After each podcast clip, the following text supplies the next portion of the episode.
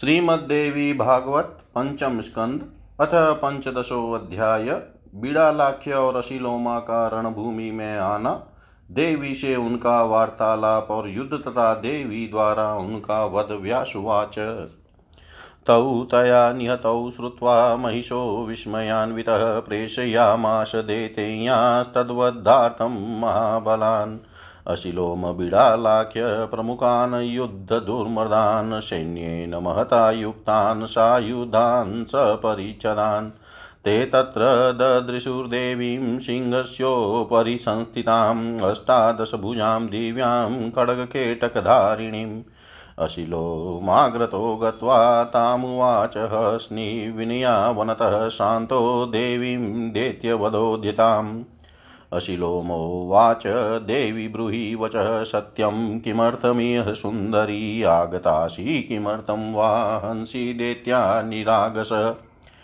कारणं कथयाद्य त्वं त्वया सन्धिं करोम्यहं काञ्चनं मणिरत्नानि, भाजनानि, वराणि च। यानि च शिवरारोहे गृहीत्वा गच्छमाचिरं किमर्थं युद्धकामाशि दुःखसन्तापवर्धनं कथयन्ति महात्मानो युद्धं सर्वसुखापहं कोमले अतीव मे देहे पुष्पघाताशये वृशम् किमर्थं शस्त्रसम्पातान् सहसिति विशिस्मिये चातुर्यस्य फलं शान्तिः सततं सुखसेवनं। तत् किमर्थं दुःखहेतुं सङ्ग्रामं कर्तुमिच्छसि? संसारे यत्र सुखं ग्राह्यं, दुःखं हेयमिति स्थितिः। तत्सुखं द्विविधं प्रोक्तं नित्यानित्यप्रभेदत आत्मज्ञानं सुखं नित्यम्, अनित्यं भोगजं स्मृतम्।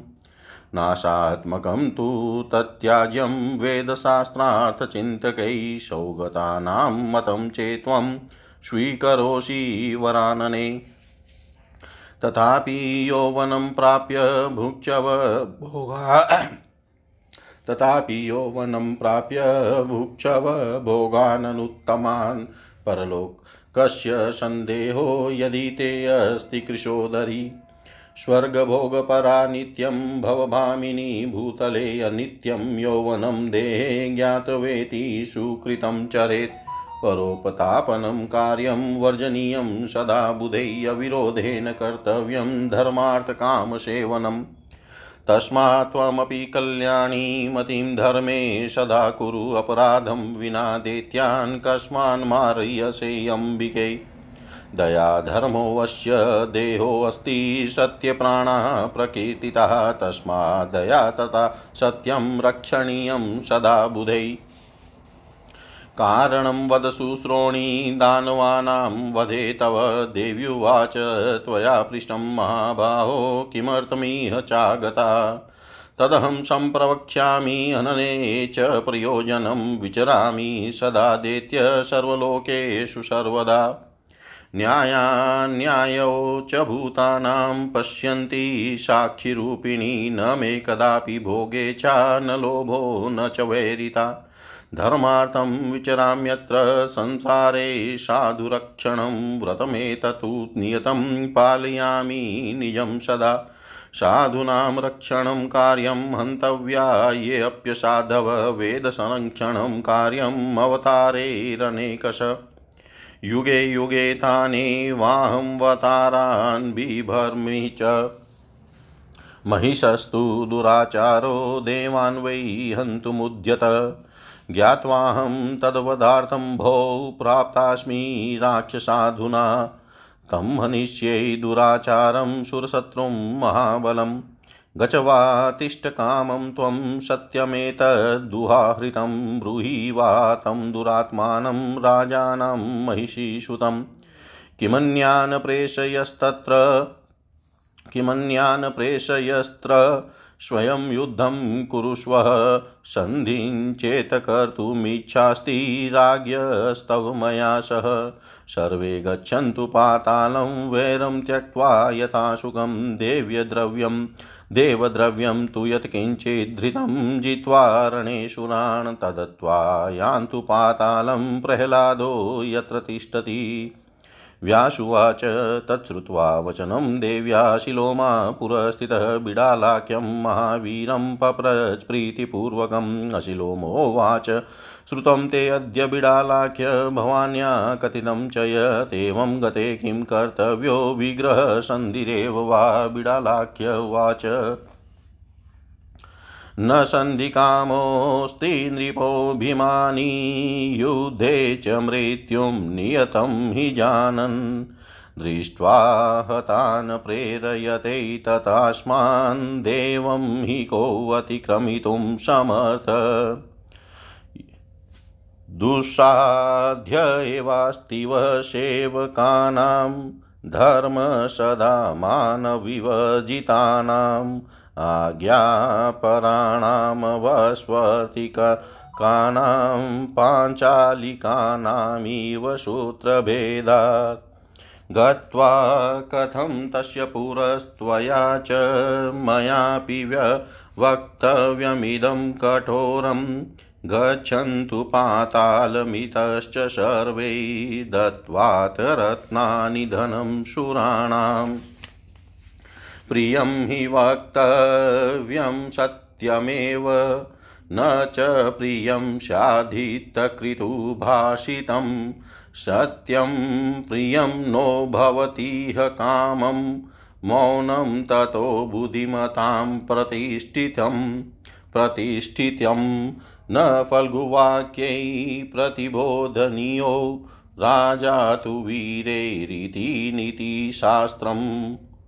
नूनं तत्र गन्तव्यं हितं वा वक्तुमादरात् प्रष्टुं वापि गते राजा कोपयुक्तो भविष्यति इति सञ्चिन्तय कर्तव्यं युद्धं प्राणस्य संशये स्वामि कार्य परं मत्वा मरणं तृणवत्तथा व्यासुवाच इति सञ्चिन्तय तौ वीरौ संस्थितौ युधतत्परो धनुर्बाणधरौ तत्र सन्नद्धौ रथसङ्गतौ। प्रथमं तु बिडालाख्य सप्तमाणान्मुमोह च शिलोमा स्थितो दूरे प्रेक्षकः परमास्त्रवित्। चिच्छेदतास्तथा प्राप्तानम्बिका स्वशरैशरान् बिडालाख्यं त्रिविबाणै जगान च शिलाशितै। प्राप्य बाणव्यतां दैत्य पपात समराङ्गने मूर्छितोऽथ ममाराशु दानवो देवयोगत बिडालाख्यं हृतं दृष्ट्वा रणे शक्तिशरोत्करे अशिलोमा धनुष्पाणि संस्थितो युधतत्पर उध्रुवं शव्यं करं कृत्वा तामुवाच मितं वच देवि जानामि मरणं दानवानां दुरात्मनाम्। तथापि युद्धं कर्तव्यं पराधीनेन वै मया महिषो मन्दबुद्धिश्च न जानाति, प्रिया प्रिये।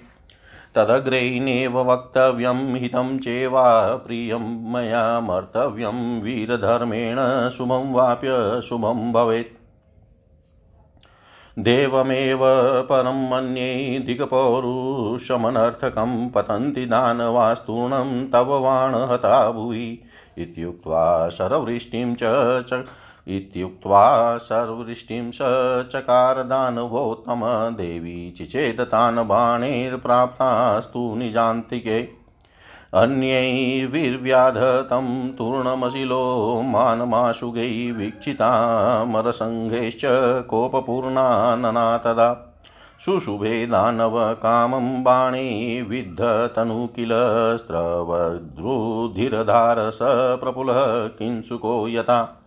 अशिलोमा गदां गुर्वीं लोहिमुद्यम्यवेगतः दुद्रावचण्डिकां कोपात् सिंहं मुग्निजगानः सिंहोऽपि नकराघाते स्तं ददार भुजान्तरे अगन् अगण्यय गदाघातं कृतं तेन बलीयसा। उत्पत्य तरसा दैत्यो गदापाणिषु दारुणसिंहमुग्निशमारुह्य जगान गदयाम्बिकां कृतं तेन प्रहारं तु वञ्चयित्वा विशाम्पते खड्गेन सितधारेण शिरसि चेदकण्ठत छिन्ने शिरसि दैत्येन्द्र पपाततरसाक्षितो हाकारो महानासीत् सैन्ये तस्य दुरात्मन। जय देवीति देवास्तां तुष्टुभुर्जगदम्बिकां देवदुन्दुभयो नेदुजगुश्च नृपकिन्नरा निहतौ दानवो वीक्षय पतितो चरणाङ्गने निहता सैनिका सर्वे तत्र केशरीणा बलात् भक्षिताश्च तथा केचिन्निशेषं तद्रणं कृतम् भग्ना केचित् गता मन्दा महिषं प्रतिदुःखितः। चुक्रुशुरुरुदुश्चेव त्राहि त्राहिति भाषणे अशिलोमबिडालाख्यो निहतो नृपशतम् अन्ये ये सैनिका राजन् सिंहेन भक्षिताश्च ते एवं ब्रुवन्तो राजानं तदा चक्रुश्च वेशसं तच्छ्रुत्वा वचनं तेषां महिषो दुर्मना दुर्मनास्तदा बभूव चिन्ताकुलितो विमना दुःखसंयुत बभूव चिन्ताकुलितो विमना दुःखसंयुत। व्यास जी बोले, उस देवी ने चिक्षुराख्य तथा ताम्र का वध कर दिया। यह सुनकर महिषासुर को बड़ा विस्मय हुआ।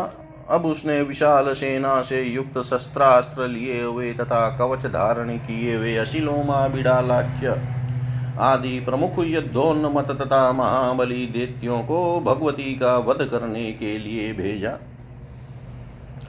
वहाँ पर उन्होंने सिंह के ऊपर विराजमान अठारह भुजाओं से सुशोभित खड़ग तथा ढाल धारण की हुई दिव्य स्वरूप वाली भगवती को देखा।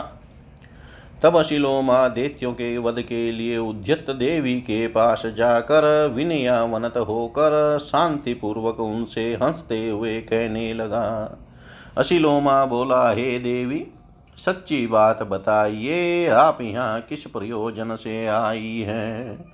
हे सुंदरी इन निरपराध दैत्यों को आप क्यों मार रही हैं? इसका कारण बताइए।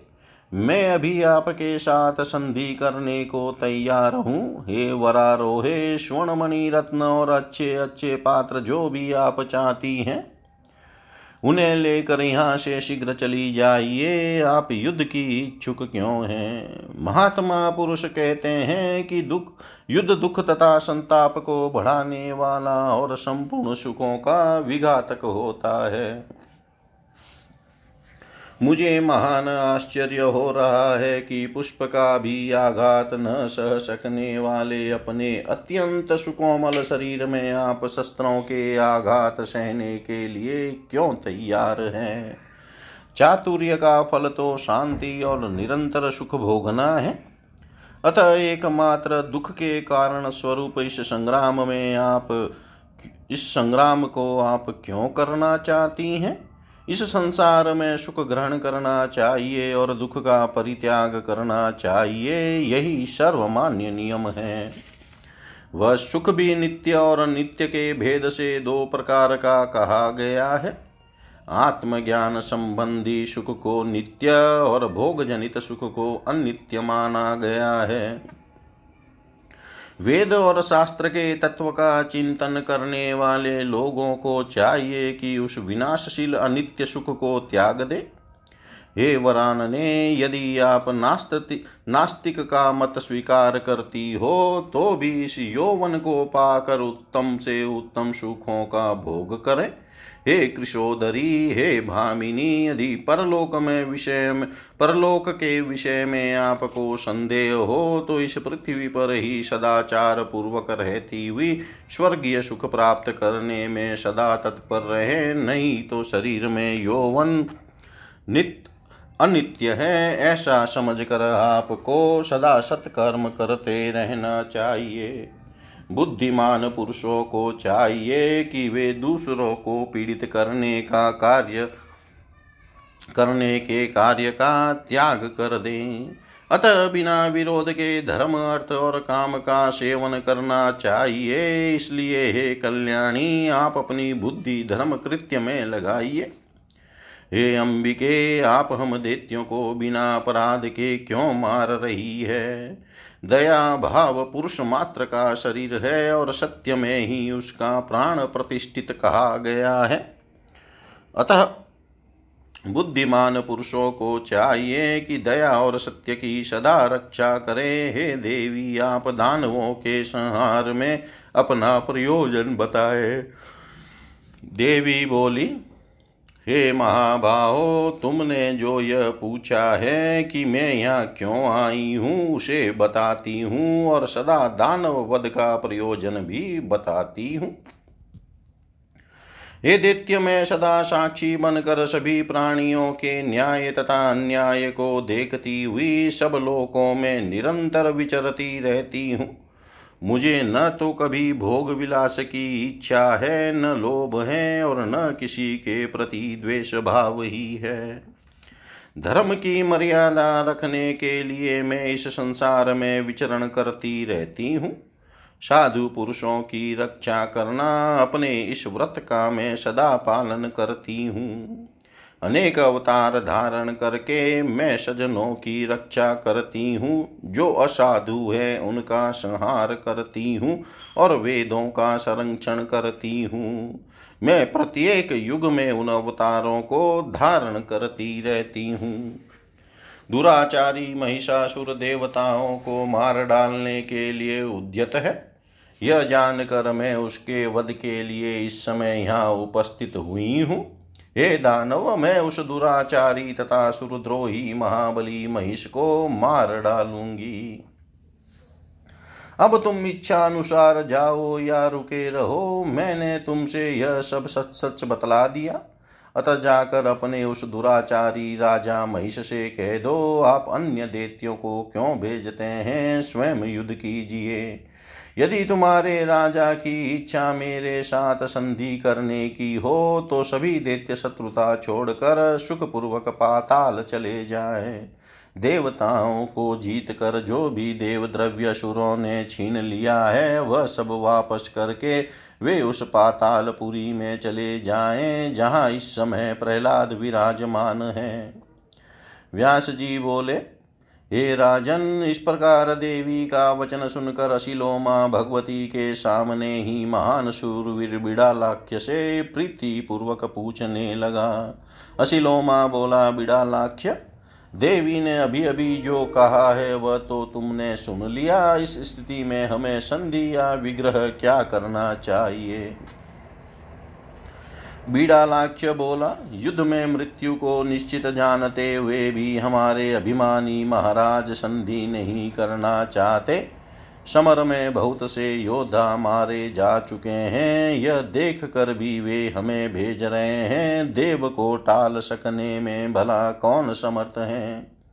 सम्मान की भावना से रहित स्वामी की आज्ञा का पालन करने वाले तथा सदा उनके अधीन रहने वाले सेवकों का सेवा धर्म अत्यंत कठिन है।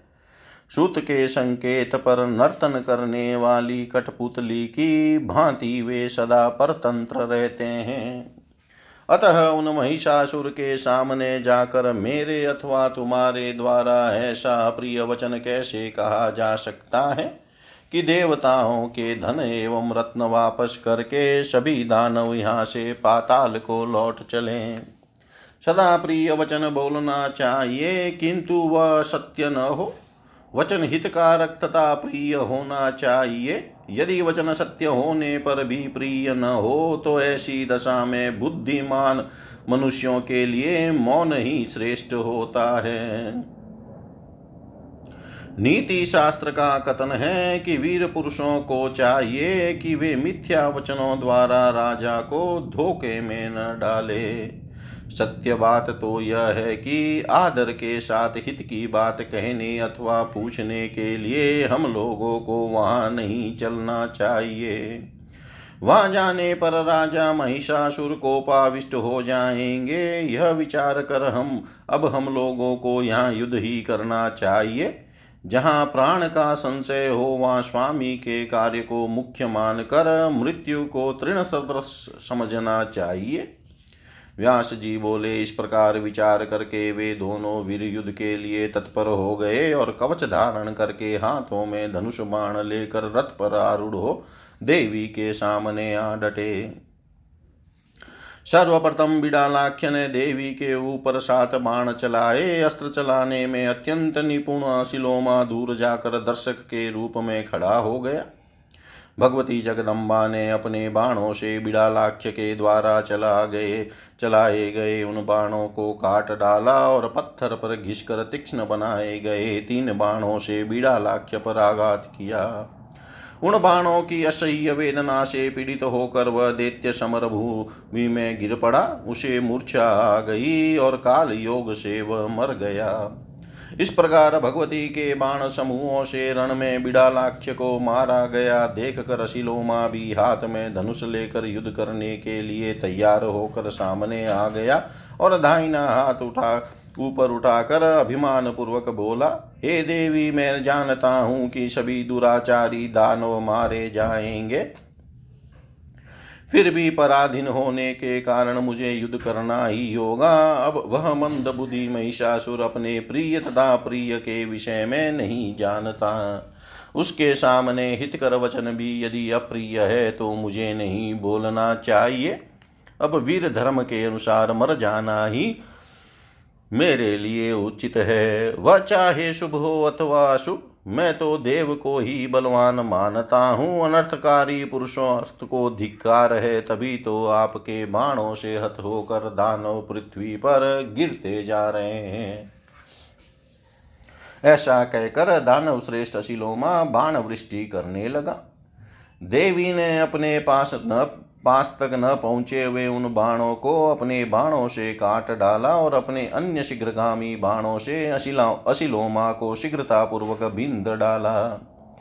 उस समय आकाश में स्थित देवताओं ने देखा कि भगवती का मुखमंडल क्रोध से भर उठा है। देवी के बाणों से भिंदे शरीर वाला तथा भयती हुई रुधिर की धारा से युक्त वह दैत्य ऐसा सुशोभित हो रहा था। मानो पुष्पित हुआ पलाश का वृक्ष हो। अब शिलोमा लोहे की बनी एक विशाल गदा लेकर बड़ी तेज़ी से चंडिका की ओर दौड़ा और क्रोध पूर्वक सिंह के सिर पर उसने गदा से प्रहार कर दिया।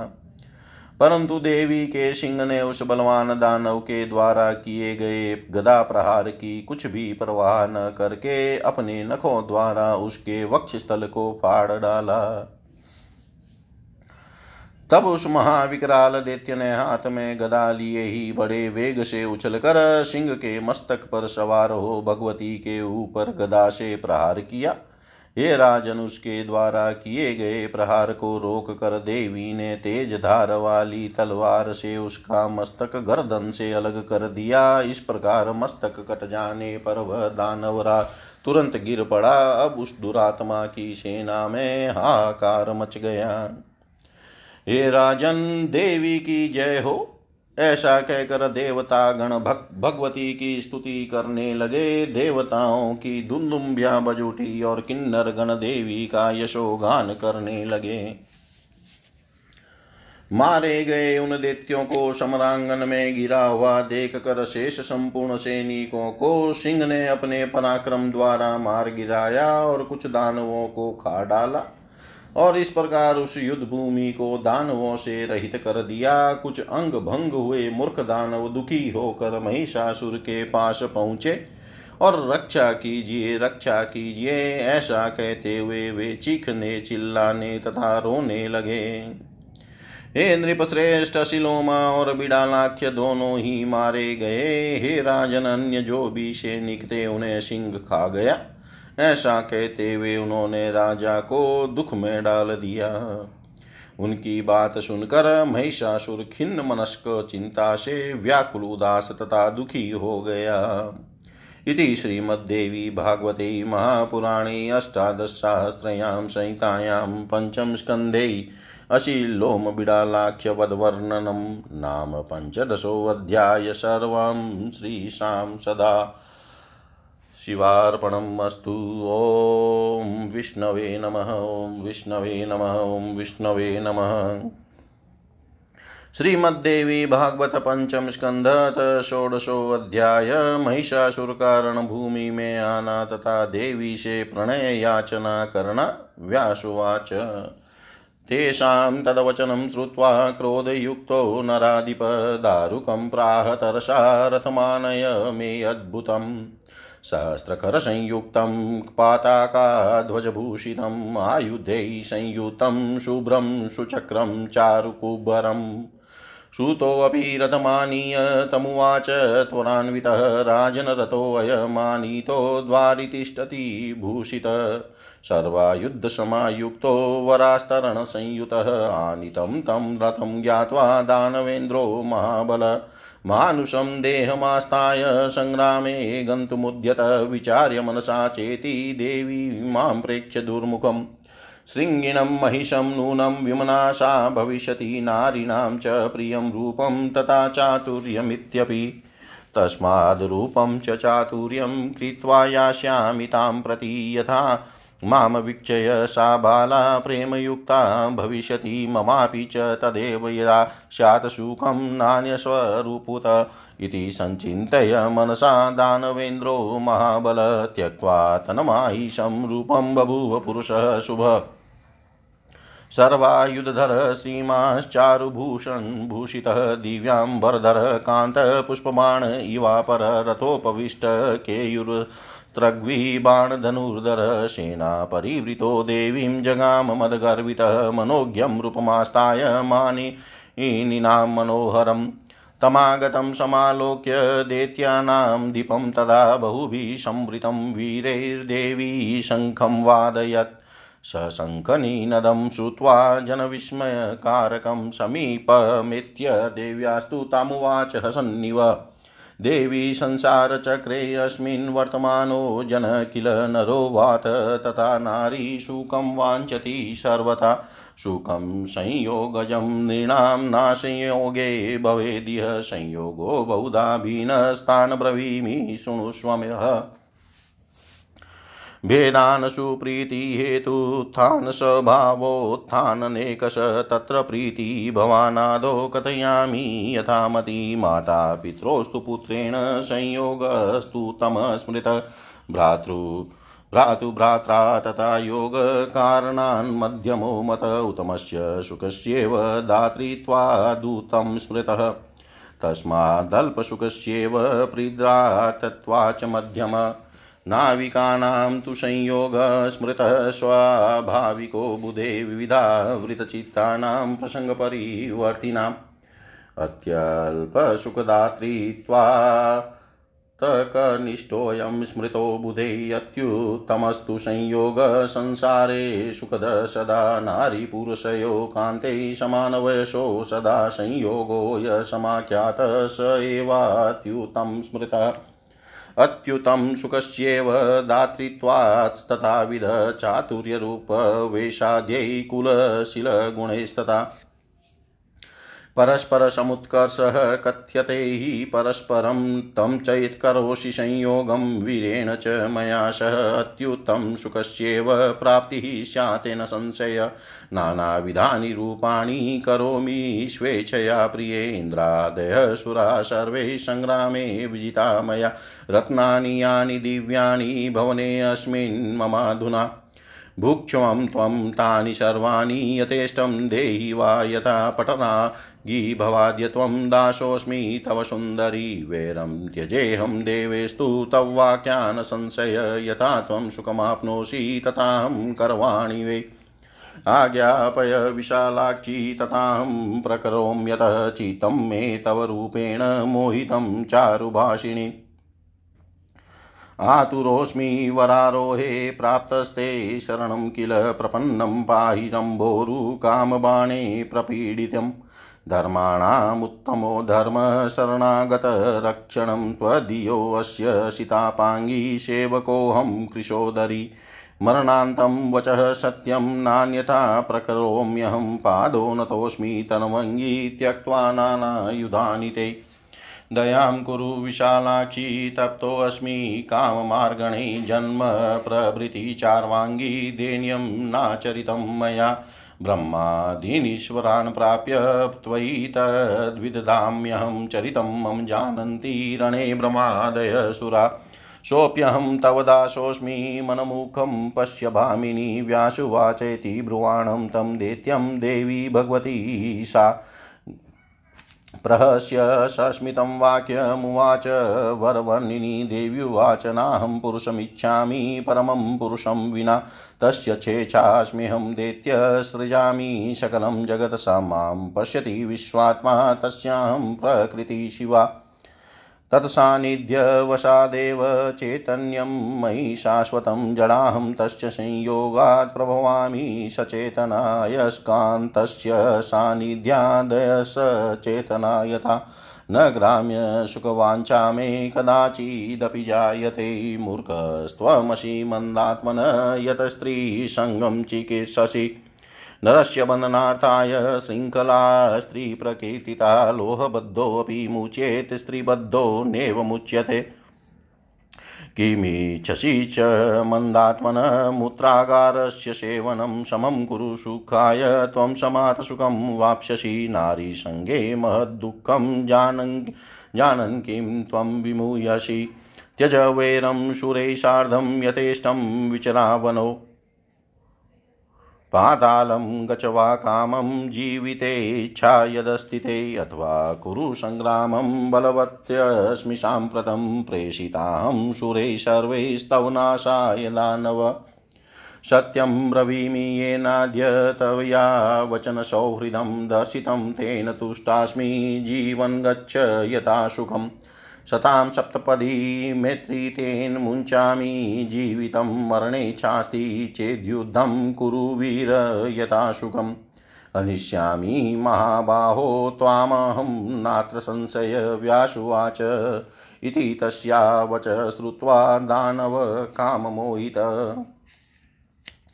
उवाच श्लक्षणया वाचा मधुरं वचनं ततः बिभेम्यहं वरारोहे त्वां प्रहतुं वरानने। कोमलां चारु सर्वाङ्गीं नारीं, नरविमोहिनीं जित्वा हरिहरादिश्च लोकपालाश्च सर्वश। किं त्वया सह युद्धं मे युक्तं कमललोचने रोचते, यदि चार्वाङ्गी विवाहं कुरु माँ भज। नो यथेष्टं ते देशं यस्मात् समागतानां, त्वां प्रहरिष्यामि यतो मैत्री, कृता त्वया। हितमुक्तं शुभं वाक्यं तस्माद्गच यथा सुखं का शोभा मे भवेदन्ते हत्वा त्वां चारुलोचनां स्त्रीहत्या, बालहत्या च ब्रह्महत्या दुरत्यया गृहीत्वा त्वां गृहं नूनं गच्छाम्यद्य वरानने तथापि मे फलं न स्याद् बलाद् भोगसुखं कुतः प्रब्रवीमि सुकेशी त्वां विनया वनतो यतः पुरुषस्य सुखं न स्याद्रीते कान्ता मुखाम्बुजा तथैव हि नारीणां न स्याच पुरुषं विना। संयोगे सुखसम्भूतिर्वियोगे दुःखसम्भव कान्ताशिरूपसम्पन्ना सर्वाभरणभूषिता। चातुर्यं त्वयि किं नास्ति यतो माँ न भजस्ययो तपो तवोपदिष्टं केनेदं भोगानां परिवर्जनं वञ्चितासि प्रियालापे वेरिणा केनिचित्तिव मुञ्चाग्रहमिमं कान्ते कुरु कार्यं सुशोभनं सुखं तव माँ ममापि स्याद्विवाहे विहिते किल विष्णुलक्ष्म्या सहा भाति सावित्र्या च सहात्मभू रुद्रो भाति च पार्वत्या सच्चा शतमकस्तथा का नारी पतिहीना च सुखं प्राप्नोति शाश्वतं येन त्वमसितापाङ्गी न करोषि पतिं शुभं काम क्वाद्य गतः कान्ते यस्त्वां बाणेषु कोमले। मादने पञ्चभिः कामं न ताडयति मन्दधि मन्येऽहमिव कामोऽपि दयावास्त्वयि सुन्दरि। अबलेति च मन्वानो न प्रेरयति, मार्गनान् मनोभवस्य वैरं वा किमप्यस्ति मया सह। तेन च त्वयरालाक्षी न मुञ्चति शिलीमुखा नत्वा मे हिते देवै वारितो वशो सुखविध्वंसभिस्तेन त्वयि न प्रहरत्यपि त्यक्त्वा माँ मृगशावाक्षीं पश्चात्तापं करिष्यसि। मन्दोदरीव तन्वङ्गी परित्यज्य शुभं नृपम् अनुकूलं पतिं पश्चात् सा चकार शतं पतिं। कामाता च यदा जाता मोहेन व्याकुलान्तरा। कामाता च यदा जाता मोहेन व्याकुलान्तरा।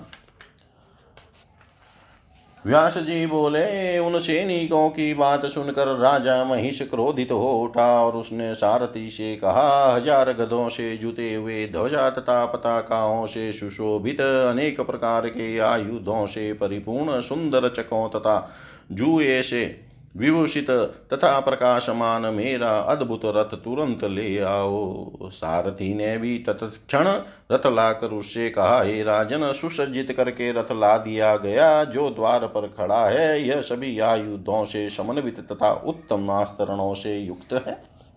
रथ के आने की बात सुनकर महाबली दानवराज महिष मनुष्य का रूप धारण करके युद्ध भूमि में जाने को तैयार हुआ। उसने अपने मन में सोचा कि यदि मैं अपने महिष रूप में जाऊँगा तो देवी मुझ श्रृंग युक्त महिष को देखकर अवश्य उदास हो जाएगी। स्त्रियों को सुंदर रूप और चातुर्य अत्यंत प्रिय होता है। अतः आकर्षक रूप से तथा चातुर्य से संपन्न होकर मैं उसके पास जाऊँगा, जिसे मुझे देखते ही वह युवती प्रेम युक्त मोहित हो जाएगी। मुझे भी इसी स्थिति में सुख होगा, अन्य किसी स्वरूप से नहीं।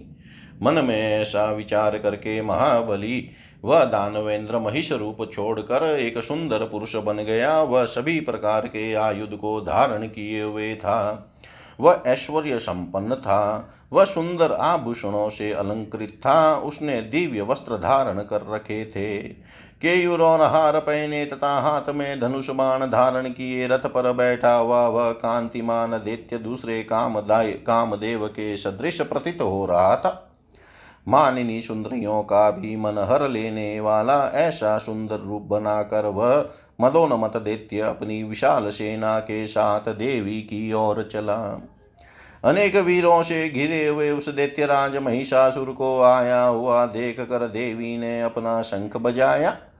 लोगों को आश्चर्यचकित कर देने वाली उस शंख ध्वनि को सुनकर भगवती के पास आकर वह दैत्य हंसता हुआ उनसे कहने लगा हे देवी इस परिवर्तनशील जगत में रहने वाला व्यक्ति वह स्त्री अथवा पुरुष चाहे कोई भी हो, सब प्रकार से सुख ही चाहता है।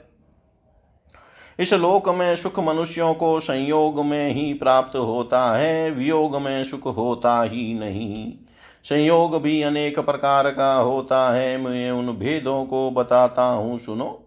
कहीं उत्तम प्रीति के कारण संयोग हो जाता है और कहीं स्वभावतः संयोग हो जाता है। इनमें सर्वप्रथम मैं प्रीति से उत्पन्न होने वाले संयोग के विषय में अपनी बुद्धि के अनुसार बता रहा हूँ। माता पिता के, पुत्र के साथ होने वाला संयोग उत्तम कहा गया है। भाई का भाई के साथ संयोग किसी प्रयोजन से होता है। अतः वह मध्यम माना गया है। उत्तम सुख प्रदान करने के कारण पहले प्रकार के संयोग को उत्तम तथा उससे कम सुख प्रदान करने के कारण दूसरे प्रकार के संयोग को मध्यम कहा गया है। विविध विचारों से युक्त चित वाले तथा प्रसंगवश एकत्रित नौका में बैठे हुए लोगों के मिलने को विद्वानों ने स्वाभाविक संयोग कहा है।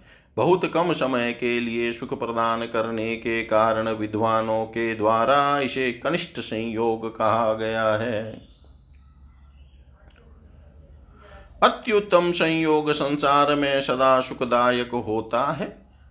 एकांते समान अवस्था वाले स्त्री पुरुष का जो संयोग है, वही अत्युत्तम कहा गया है। अत्युतम सुख प्रदान करने के कारण ही उसे उस प्रकार का संयोग कहा गया है। चातुर्य रूप वेश कुलशील गुण आदि में समानता रहने पर परस्पर सुख की अभिवृद्धि कही जाती है। यदि तुम मुझ वीर के साथ संयोग करोगी तो तुम्हें अत्युतम सुख की प्राप्ति होगी। इसमें संदेह नहीं है। हे प्रिय, मैं अपनी रुचि के अनुसार अनेक प्रकार के रूप धारण कर लेता हूँ। मैंने इंद्र आदि सभी देवताओं को संग्राम में जीत लिया है। मेरे भवन में इस समय जो भी दिव्य रत्न है, उन सब का तुम उपभोग करो, अथवा इच्छा अनुसार उसका दान करो। अब तुम मेरी पटरानी बन जाओ, हे सुंदरी, मैं तुम्हारा दास हूँ। तुम्हारे कहने से मैं देवताओं से वेर करना भी छोड़ दूँगा, इसमें संदेह नहीं है। तुम्हें जैसे भी सुख मिलेगा, मैं वही करूँगा, हे विशाल नयने, अब तुम मुझे आज्ञा दो और मैं उसका पालन करूँ। हे मधुर भाषिनी, मेरा मन तुम्हारे रूप पर मोहित हो गया है। हे सुंदरी, मैं तुम्हें पाने के लिए व्याकुल हूँ, इसलिए इस समय तुम्हारी शरण में आया हूँ। हे रंबोरु, काम बाण से हाथ मुझ शरणागत की रक्षा करो। शरण में आए हुए की रक्षा करना सभी धर्मों में उत्तम धर्म है। श्याम नेत्रों वाली हे कृषोधरी मैं तुम्हारा सेवक हूँ। मैं मरण पर्यंत सत्य वचन का पालन करूँगा, इसके विपरीत नहीं करूँगा। हे तनवंगी नाना विद आयुधों को त्याग कर मैं तुम्हारे चरणों में अवनत हूँ। हे विशालाक्षी, मैं कामदेव के बाणों द्वारा संतप्त हो रहा हूँ। अतः तुम मेरे ऊपर दया करो, हे सुंदरी। जन्म से लेकर आज तक मैंने ब्रह्मा आदि देवताओं के समक्ष भी दीनता नहीं प्रदर्शित की, किंतु तुम्हारे समक्ष आज उसे प्रकट कर रहा हूँ। ब्रह्मा आदि देवता सम्रांगन में मेरे चरित्र को जानते हैं। हे भामिनी, वही मैं आज तुम्हारी दासता स्वीकार करता हूँ। मेरी और देखो। व्यास जी बोले, ऐसा कहते हुए उस दैत्य महिषासुर ने से हंसकर अनुपम सौंदर्यमयी भगवती मुस्कान के साथ यह वचन कहने लगी। देवी बोली मैं परम पुरुष के अतिरिक्त अन्य किसी पुरुष को नहीं चाहती। हे दित्य, मैं उनकी इच्छा शक्ति हूँ। मैं ही सारे संसार की सृष्टि करती हूँ। हे विश्वात्मा, मुझे देख रहे हैं। वे विश्वात्मा, मुझे देख रहे हैं। मैं उनकी कल्याणमयी प्रकृति हूँ। निरंतर उनके सानिध्य के कारण ही मुझमें शाश्वत चेतना है। वैसे तो मैं जड़ हूँ, किंतु उन्हीं के संयोग से मैं चेतना युक्त हो जाती हूँ। जैसे चुंबक के संयोग से साधारण लोहे में भी चेतना उत्पन्न हो जाती है। मेरे मन में कभी भी विषय भोग की इच्छा नहीं होती। है मंद बुद्धि, तुम मूर्ख हो जो कि स्त्री संग करना चाहते हो। पुरुष को बांधने के लिए स्त्री जंजीर कही गई है। लोहे से बंधा हुआ मनुष्य बंधन मुक्त हो भी सकता है, किंतु स्त्री के बंधन में बंधा हुआ प्राणी कभी नहीं छूटता। हे मूर्ख, मूत्रागार, गुह्यंग का सेवन क्यों करना चाहते हो?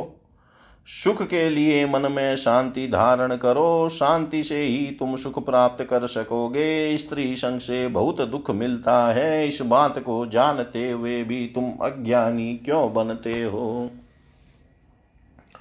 तुम देवताओं के साथ वैर भाव छोड़ दो और पृथ्वी पर इच्छा अनुसार विचरण करो। यदि जीवित रहने की तुम्हारी अभिलाषा हो तो पाताल लोक चले जाओ अथवा मेरे साथ युद्ध करो। इस समय मुझमें पूर्ण शक्ति विद्यमान है। हे दानव, सभी देवताओं ने तुम्हारा नाश करने के लिए मुझे यहाँ भेजा है। मैं तुमसे यह सत्य कह रही हूँ, तुमने वाणी द्वारा सौहार्दपूर्ण भाव प्रदर्शित किया है, अतः मैं तुम्हारे ऊपर प्रसन्न हूँ। अब तुम जीवित रहते ही सुखपूर्वक यहाँ से चले जाओ। केवल सात पग साथ चलने पर ही सजनों में मैत्री हो जाती है। इसी कारण मैं तुम्हें जीवित छोड़ दे रही हूँ। हे वीर, यदि मरने की ही इच्छा हो तो तुम मेरे साथ आनंद से युद्ध कर सकते हो। हे महाभावो, मैं तुम्हें युद्ध में मार डालूँगी। इसमें संशय नहीं है। व्यास जी बोले, भगवती का यह वचन सुनकर काम से मोहित दानव पुनः मधुरवाणी में मीठी बातें करने लगा।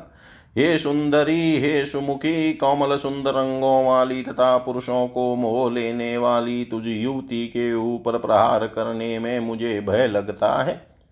हे कमल लोचने विष्णु, शिव आदि बड़े बड़े देवताओं और सब लोकों पर विजय प्राप्त करके क्या अब तुम्हारे साथ मेरा युद्ध करना उचित होगा?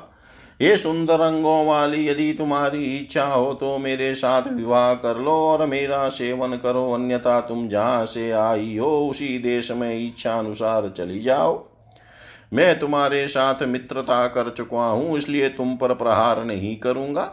यह मैंने तुम्हारे लिए हितकर तथा कल्याणकारी बात बताई है। इसलिए तुम सुखपूर्वक यहाँ से चली जाओ। सुंदर नेत्रों वाली तुझ रमणी का वध करने से मेरी कौन सी गरिमा बढ़ जाएगी? स्त्री हत्या, बाल हत्या और ब्रह्म हत्या का पाप बहुत ही जघन्य होता है। हे वरानने, वैसे तो मैं तुम्हें बलपूर्वक पकड़कर अपने घर निश्चित रूप से ले जा सकता हूँ। किंतु बल प्रयोग से मुझे सच्चा सुख नहीं मिलेगा। उसमें भोग सुख कैसे प्राप्त हो सकता है? अतएव हे सुकेशी मैं बहुत विनित भाव से तुमसे कह रहा हूँ कि जैसे पुरुष को अपनी प्रिया के मुख कमल के बिना सुख नहीं मिलता, उसी प्रकार स्त्रियों को भी पुरुष के बिना सुख नहीं मिलता। संयोग में सुख उत्पन्न होता है और वियोग में दुख तुम सुंदर रूपवती और सभी आभूषणों से अलंकृत हो, यह सब होते हुए भी तुझमें चतुरता क्यों नहीं है, जिससे तुम मुझे स्वीकार नहीं कर रही हो? इस तरह भोगों को छोड़ देने का परामर्श तुम्हें किसने दिया है? हे मधुर भाषिणी, ऐसा करके किसी शत्रु ने तुम्हें धोखा दिया है। हे कांते, अब तुम यह आग्रह छोड़ दो और अत्यंत सुंदर कार्य करने में तत्पर हो जाओ। विवाह संपन्न हो जाने पर तुम्हें और मुझे दोनों को सुख प्राप्त होगा। विष्णु लक्ष्मी के साथ, ब्रह्मा सावित्री के साथ, शंकर पार्वती के साथ, तथा इंद्र सची के साथ रहकर ही सुशोभित होते हैं। पति के बिना कौन स्त्री चिरस्थायी सुख प्राप्त कर सकती है? हे सुंदरी, कौन सा ऐसा कारण है जिससे तुम मुझ जैसे उत्तम पुरुष को अपना पति नहीं बना रही हो?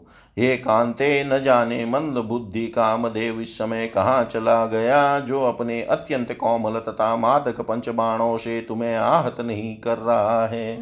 हे सुंदरी, मुझे तो लगता है कि कामदेव भी तुम्हारे ऊपर दयालु हो गया है और तुम्हें अबला समझते हुए वह अपने बाण नहीं छोड़ रहा है। हे तिरछी चितवन वाली सुंदरी संभव है उस कामदेव को भी मेरे साथ कुछ शत्रुता हो। इसीलिए वह तुम्हारे ऊपर बाण न चलाता हो। अथवा यह भी हो सकता है कि मेरे सुख का नाश करने वाले मेरे शत्रु देवताओं ने उस कामदेव को मना कर दिया हो। इसीलिए वह तुम्हारे ऊपर अपने बाणों से प्रहार नहीं कर रहा है। हे मृग शावक के समान नेत्रों वाली, मुझे त्याग कर तुम मंदोदरी की भांति पश्चाताप करोगी।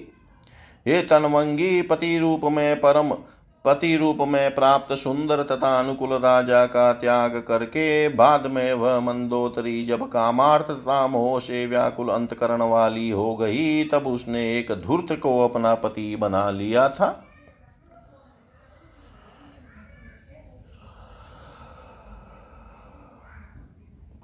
इति श्रीमद्देवी भागवते महापुराणे अष्टादशसाहस्रयां सहितायां पञ्चम स्कन्धे महिषद्वारा देवी प्रबोधनं नाम षोडशोऽध्याय। सर्वं श्रीशां सदाशिवार्पणम् अस्तु। ॐ विष्णवे नम। ॐ विष्णवे नम। ॐ विष्णवे नमः।